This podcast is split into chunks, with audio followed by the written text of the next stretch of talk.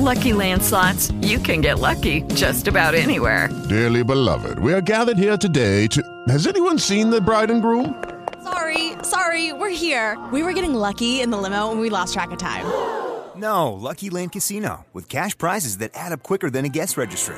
In that case, I pronounce you lucky. Play for free at LuckyLandSlots.com. Daily bonuses are waiting. No purchase necessary. Void where prohibited by law. 18 plus. Terms and conditions apply. See website for details.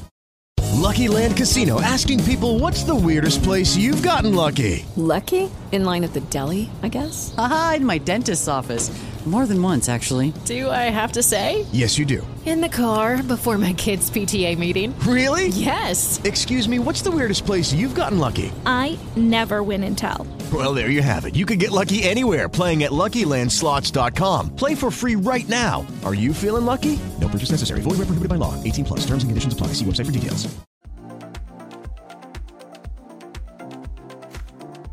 Talkit è un progetto editoriale di TMP Group SPA, un format di interviste condotte da un metaumano e ambientate nel metaverso.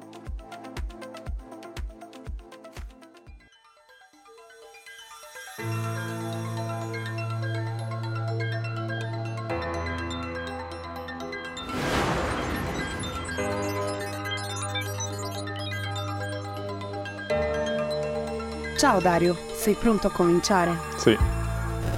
Ciao, io sono Lumi, un metaumano programmato per essere sempre più simile a voi umani. Il mio ospite di oggi è Dario Casalini, prima prof universitario, poi impresario e scrittore del libro Vestire buono, pulito e giusto, con il quale cerca di essere un teorico e divulgatore di un nuovo pensiero più giusto sulla moda e l'abbigliamento.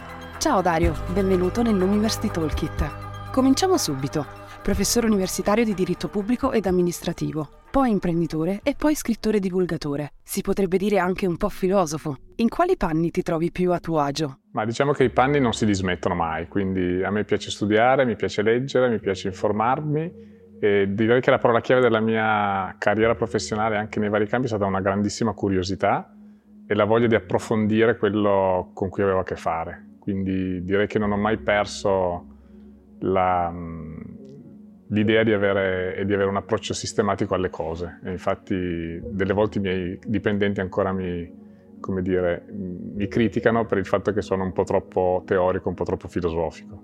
Però quello è l'approccio che a me piace, un po' più valoriale, un po' più sopra le righe. Tu oggi dirigi Scalito Magnificio Po, storica azienda tessile torinese fondata da tuo nonno nel 1936. Come mai all'inizio della tua carriera hai scelto l'accademia piuttosto che l'attività di famiglia? Come di questo sono molto grato ai miei genitori, non mi hanno mai, dire, spinto a eh, prendere una strada piuttosto che un'altra. Quindi io ho sempre avuto questa grande curiosità e questo amore per l'approfondimento e lo studio e quindi l'ho riflesso nella, nella carriera accademica.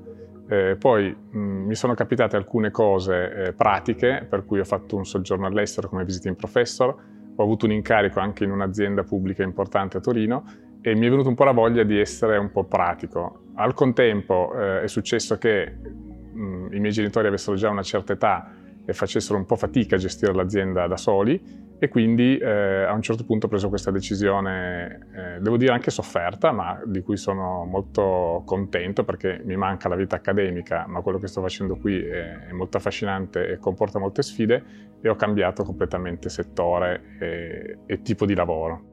Cosa credi che abbia portato Dario alla Oscarito? Qual è stata la tua impronta? Ma in realtà devo dire che grazie a nonno che l'ha fondata e a mio papà che poi l'ha proseguita insieme a mio zio, io ho trovato già tutto eh, molto in ordine, nel senso che all'epoca non si parlava, l'azienda del 36, eh, non si parlava di sostenibilità perché era un concetto ovviamente purtroppo ancora poco noto e poco sentito, però per ragioni di qualità e di etica della filiera eh, avevo già in mano un'azienda che aveva una filiera molto corta, una integrazione verticale molto spinta, eh, utilizzava solo fibre naturali, quindi si è trattato solo di dare un po' di contenuto eh, descrittivo diciamo, a quello che c'era già, alla sostanza che già c'era e soprattutto poi portarlo un po' fuori, cioè provare a cercare sinergie con altre realtà come la mia eh, per proporre un modello industriale possibile, no? che correggesse in parte quello che ho visto io, quelle che sono le storture principali della globalizzazione e quindi eh, un modello industriale un po' più sostenibile di quello che eh, potrebbe essere. Oggi che tipo di imprenditore pensi di essere? Ma io dico sempre che non sono un grande imprenditore, sono un pensatore, quindi mi piace molto eh, nelle piccole cose che faccio dare un contenuto valoriale e un po' più ampio di quello che è la concretezza del momento. E quindi ehm, in tutte le nostre scelte, che sono molto condivise tra l'altro con i miei dipendenti, che sono una grande famiglia, perché abbiamo un'anzianità di servizio eh, decennale in quasi tutte le funzioni principali e, e anche per esempio con gli agenti e eh, quindi con la rete commerciale. L'aspetto che più mi piace è proprio quello di spiegare eh, il perché di, scelte, di, certe scelte anche da un punto di vista di eh, modello eh, che è un po' controcorrente rispetto a quello che avviene al di fuori. E quindi siamo un po' una nicchia di cui ci sentiamo orgogliosi e, e siamo contenti. Questo ovviamente importa eh, una metavita da imprenditore e una metavita, come dicevi anche tu, eh, più da divulgatore da pensatore che vuole proporre eh, quest'idea anche al di fuori. Ecco, appunto, ad un certo punto hai sentito l'esigenza di trasferire questi concetti applicati in azienda di sostenibilità e impiego di fibre naturali nel tuo libro Vestire buono, pulito e giusto, per tornare ad una moda sostenibile. Cosa ti ha spinto a farlo? Ma diciamo che eh, qui ce l'ho ed è un po' eh, l'ultima mia opera non da professore. Eh, l'idea è stata quella semplicemente di mettere per iscritto in maniera anche divulgativa e semplice per un pubblico non eh, ehm, esperto in tematiche tessili, eh, una similitudine in realtà, che è quella tra il cibo e la moda, nel senso che io ho visto e ho vissuto, perché sono di quella generazione, un cambiamento epocale portato probabilmente da Slow Food e da Carlo Petrini eh, nel modo in cui noi ci approcciamo al cibo. Quindi quando ero piccolino mia mamma mi diceva sempre mangerete solo più nei fast food quando sarei grande. In realtà è successo esattamente il contrario. Quindi abbiamo adesso un'attenzione, una propensione alla spesa e una curiosità in quello che mangiamo che ci spinge a scegliere delle cose che siano buone, sane, pulite giuste. E questo concetto, se ci pensate, nel tessile è pressoché identico, perché vestirsi è un bisogno così come mangiare, e, eh, però nel tessile siamo all'anno non zero, forse meno 100 rispetto al cibo. E quindi l'idea è proprio di portare quel tipo di cultura in un settore che in realtà è diventato prettamente estetico. E, l'idea è stata quindi di provare a esprimere questi concetti anche semplici, anche se si vuole banali, ma che possono creare molta consapevolezza in chi, in chi compra e in chi eh, è cliente finale dei vestiti e di quello che si produce nel tessile. Ecco, prova a spiegarmi cosa vuol dire vestire buono, pulito e giusto. Allora, noi abbiamo tenuto le tre parole che sono un po' la triade che ha fatto nascere Slow Food, a cui però ne abbiamo aggiunte altre due, non nel titolo, ma eh, perché nel tessile ci sono tematiche specifiche rispetto al cibo.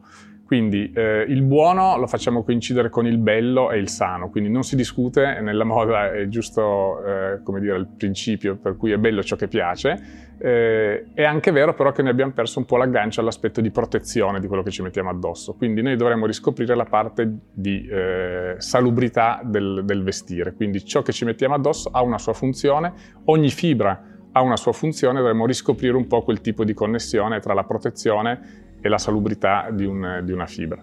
Eh, il pulito attiene all'impatto ambientale che per forza di cose noi eh, abbiamo sul, sull'ambiente che ci circonda nel produrre, quindi nella, nell'esercitare un'attività industriale. L'aspetto di giustizia eh, copre invece l'aspetto sociale, quindi eh, i lavoratori coinvolti nella filiera tessile che è enorme, sono tantissimi, lì lo stima che siano quasi uno su sei nel mondo eh, impegnati in questa filiera molto complessa. E eh, l'ultima parola che non è nel titolo ma è fondamentale è la durevolezza. Quindi noi mentre nel cibo consumiamo e trasformiamo in eh, concime, nel, nell'abbigliamento noi abbiamo l'esigenza, e nel tessile in generale, di creare eh, prodotti durevoli, perché altrimenti la massa di rifiuti che generiamo attraverso un consumo usa e getta diventa insostenibile. Secondo te, chi dovrebbe leggere questo libro? I consumatori o gli imprenditori? Vuoi orientare il consumo o una produzione responsabile? Io penso che i modelli siano assolutamente, eh, vadano tenuti insieme.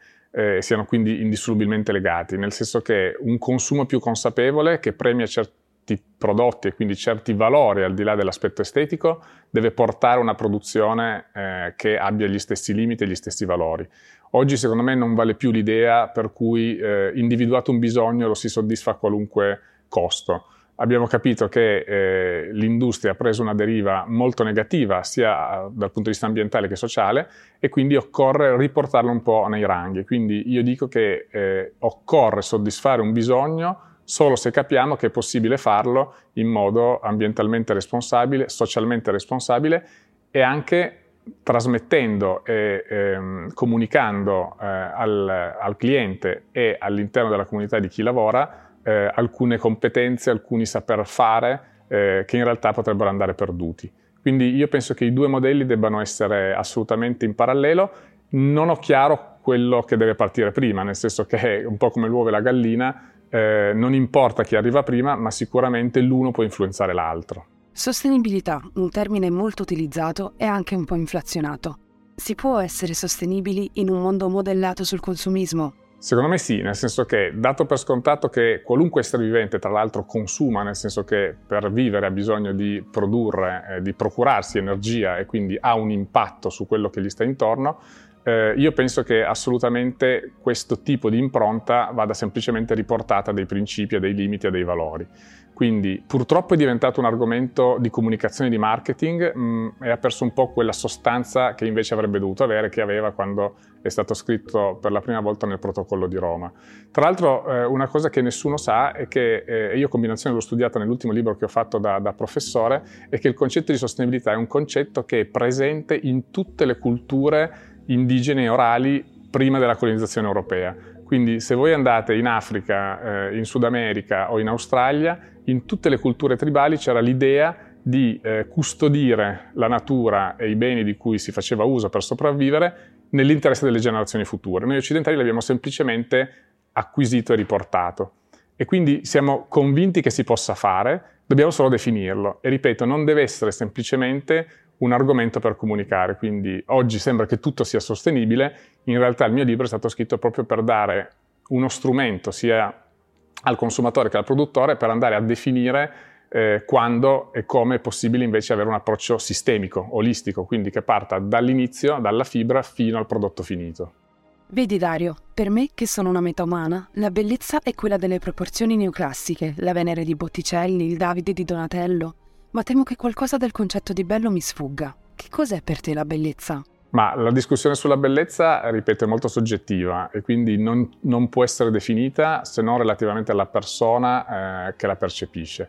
Quindi per me la bellezza è eh, un rispetto per ciò che ci sta intorno eh, ed è un rispetto che ci fa sentire bene, no? ci fa essere felici e a nostro agio. Quindi è difficile definirla in canoni teorici, anzi secondo me non è possibile perché le bellezze che hanno attraversato la cultura e l'arte sono diversissime e mm, si evolvono in maniera anche molto rapida. Ciò che è bello secondo me è ciò che rispetta la natura, rispetta le persone che hanno prodotto quei manufatti di cui ci avvaliamo e di cui siamo consumatori e ci fa sentire bene per questo, cioè ci fa essere felici. Dunque Dario, oggi ho intervistato il professore di diritto pubblico ed amministrativo, l'imprenditore ed amministratore delegato di Oscalito ed il divulgatore di buone pratiche per un mondo più sostenibile e più bello. Se ci vediamo tra cinque anni, chi intervisterò? Un astronauta? non penso. Penso che io non ho tra l'altro tanta eh, attrazione per quello che è fuori da questo pianeta. Io ho dedicato un po' tutta la vita, anche quella precedente a quella di imprenditore, a preservare il pianeta e quindi vorrei stare qui non penso che cambierò e rivoluzionerò così la mia vita, però mi piacerebbe tra cinque anni avere raggiunto dei risultati e poter parlare di uno slow fiber, per esempio, che si è ingrandito e che ha proposto un modello eh, utile anche per altri e quindi avere un po' tracciato la strada come ha fatto Carlo Petrini, imponendo, se ci pensate, anche la comunicazione ai grandi del fast, del fast food. Noi vorremmo che anche i grandi del fast fashion avessero maggiore attenzione a quelle che sono le tematiche eh, della filiera tessile e della sua trasparenza. Grazie ancora di aver accettato il mio invito nell'University Toolkit. È stato un onore imparare da te. Grazie a te dell'invito e dell'esperienza super innovativa e molto stimolante. Ciao!